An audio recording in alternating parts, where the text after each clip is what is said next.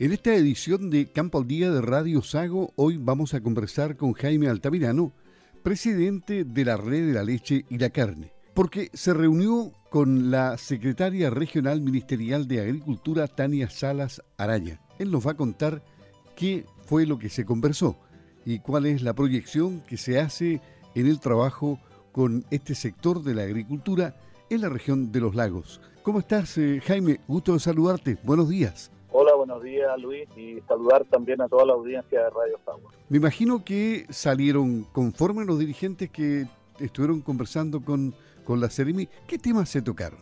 Mira, eh, la verdad, en primer lugar nosotros le hicimos una pequeña eh, gira de visitar a, a tres agricultores, eh, un, un productor que lo atiende en Prodesal, un agricultor que lo atiende en SAC y un agricultor que lo atiende eh, en, eh, más empresarial.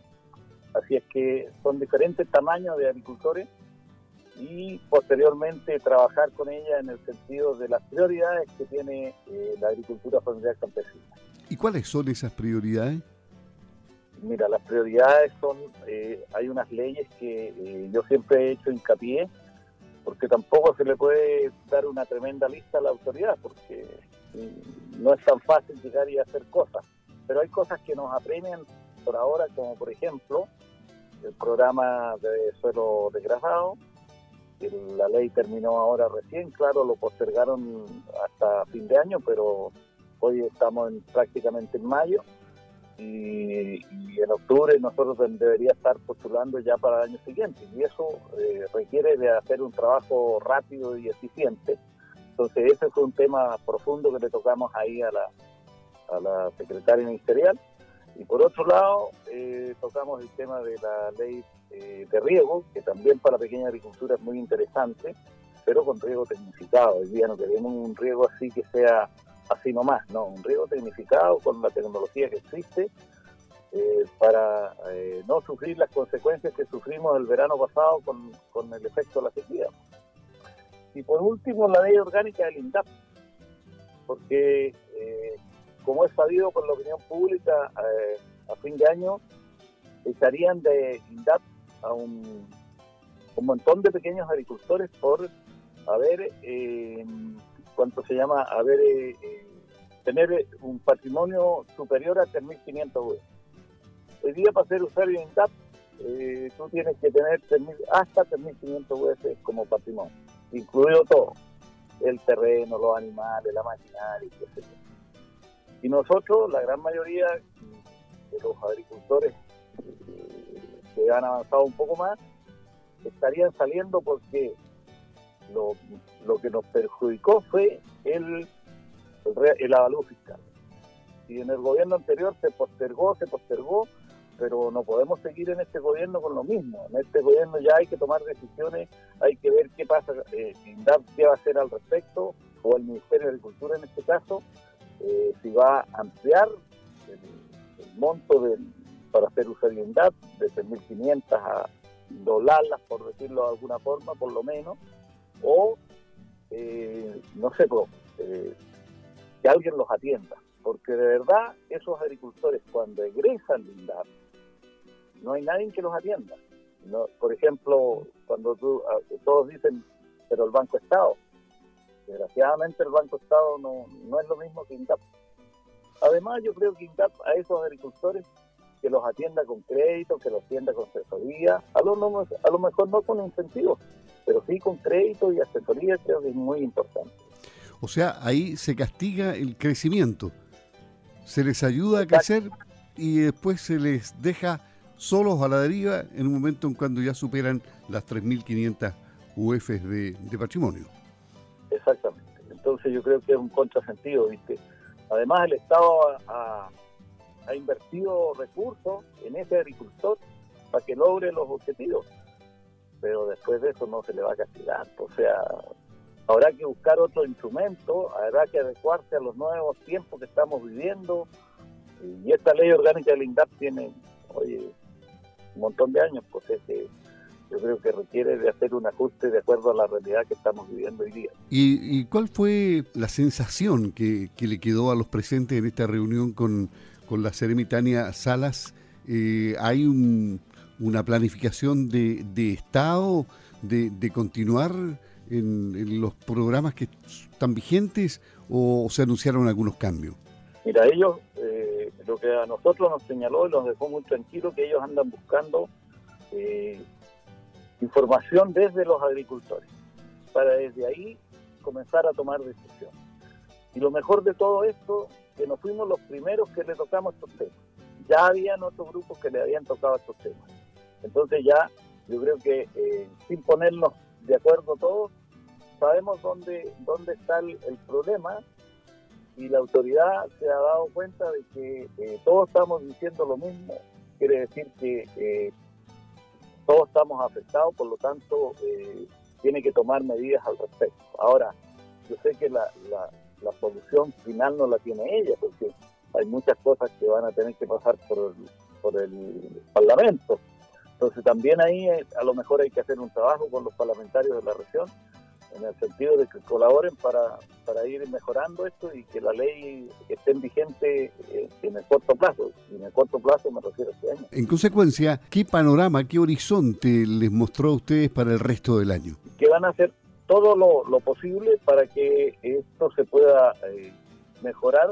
Ahora nosotros sabemos de que, por ejemplo, la ley de riego está bien avanzada, pero eh, no así la ley orgánica de INDAP y la de suelo también está eh, avanzada, pero todo esto nosotros le dijimos a la, secretaria ministerial que lo queremos por nosotros, no a espaldas de nosotros, porque nosotros si tenemos 30 o 40 años ya trabajando en la, agricultura familiar campesina y trabajando en nuestros campos, alguna experiencia tendremos y algo habremos eh, aprendido en todo ese periodo por lo tanto, nuestra opinión creo que sería eh, interesante que se incorpore en, los nuevos programas, en las nuevas leyes, que vayan eh, beneficiando de mejor manera a nosotros que estamos eh, haciendo la actividad todavía y además enfrentando algo que hace 10 años atrás no era, como es el cambio climático. ¿Para tener nuevas reuniones o a menos una nueva reunión? Sí, quedamos en, contactarnos cuando tengamos un poco más avanzado esto y reunirnos con ella para seguir trabajando. Y lo otro bueno que andaba también con ella era la, nueva directora de, de INEA, que creo que también eh, sirvió mucho cuando por lo menos le hicimos un reclamo formal en decirle que a línea lo nosotros los pequeños agricultores la estábamos viendo demasiado lejos porque nosotros no estamos diciendo que no están trabajando ni mucho menos, pero sí lo que estamos le, señalamos a la directora que em, no está trabajando en el campo, sale muy poco al campo. Y la verdad lo tomó con muy buena de muy buena eh, forma de tal manera que dijo que, se iba a estar más en terreno yo creo que línea lo echamos de menos más en terreno. ¿no? Yo sé que ha hecho ensayos y qué sé yo, eh, muchos trabajos, pero esos trabajos no sirven si no se hacen con los agricultores. ¿Y, ¿y dónde están los agricultores? O sea, ustedes ahí esperan un cambio de, timón fuerte. Bueno, una de las cosas que dije, pues si quieren eh, eh, mostrar lo que van a hacer, van a tener que llorar muchos huevos para hacer un panqueque que, funcione de otra manera y que sea diferente, porque de lo contrario va a ser más de lo mismo. Y nosotros no estamos dispuestos para que sigamos en más de lo mismo, porque ya eso ya, ya quedó atrás. Nosotros mismos tenemos que ir cambiando nuestro sistema de trabajar, por lo tanto, eh, el aparato del Estado también tiene que irse adaptando a los nuevos tiempos. ¿Y cómo se ve el panorama para el resto del año desde el punto de vista meteorológico, del cambio climático, de mm, el, alza de los fertilizantes, de, la guerra que trastoca todas las economías? ¿Cómo, cómo lo ven ustedes los pequeños eh, agricultores?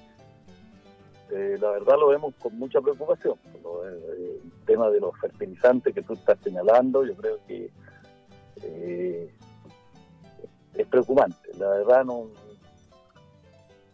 yo creo que la gran mayoría de los nuestros, los que sacaron algún proyectito con INDAP mm, de todavía que quedaban para, para suelos, eh, están haciendo algo, el resto no está haciendo nada. Entonces, si, si no se apura, toda la ley que te estaba señalando, al año siguiente va a ser peor.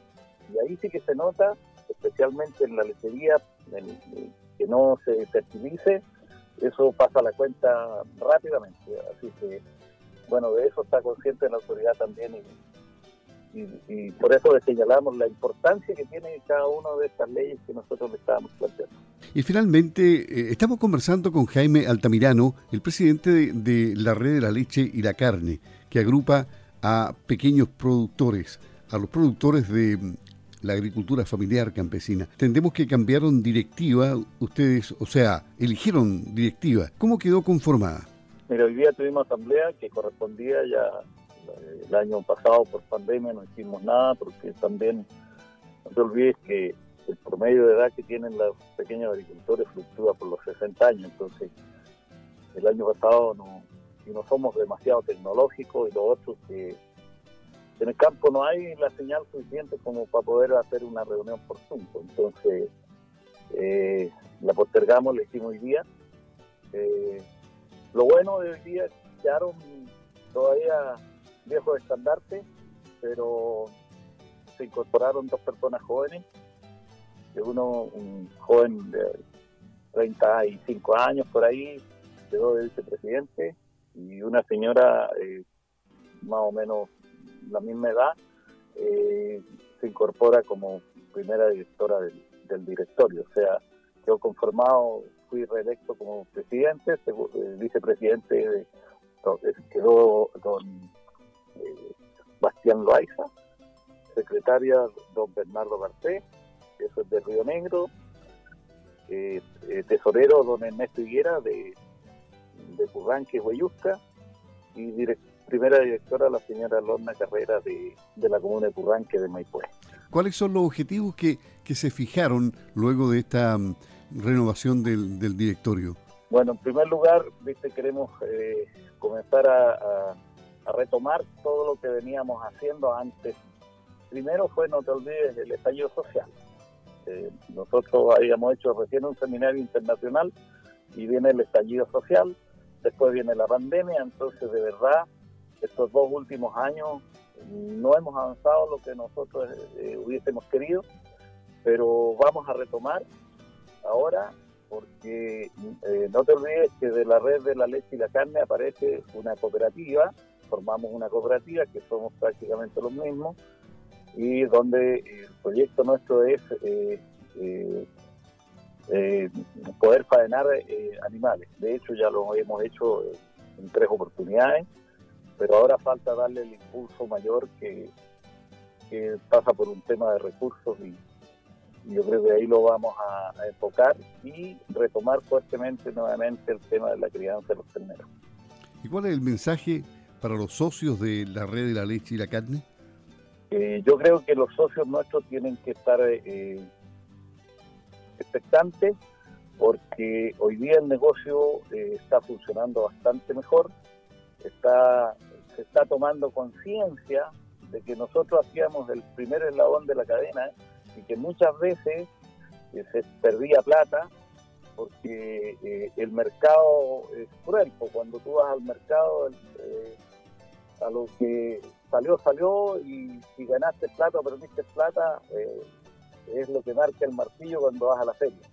Pero nosotros hoy día tenemos la gran posibilidad de de a lo mejor eh, seguir con la feria, por supuesto, pero también buscar otras alternativas de negocio. Eh, y una que se vislumbra es eh, el sueño de lograr terminar nuestro ganado. Jaime Altamirano, reelecto presidente de la Red de la Leche y la Carne en Campo al Día de Radio Sago. Que les vaya muy bien, Jaime. Buenos días. Muchas gracias, Luis, y gracias a todos los auditores de Radio Sago por escuchar y darnos un espacio a la pequeña agricultura.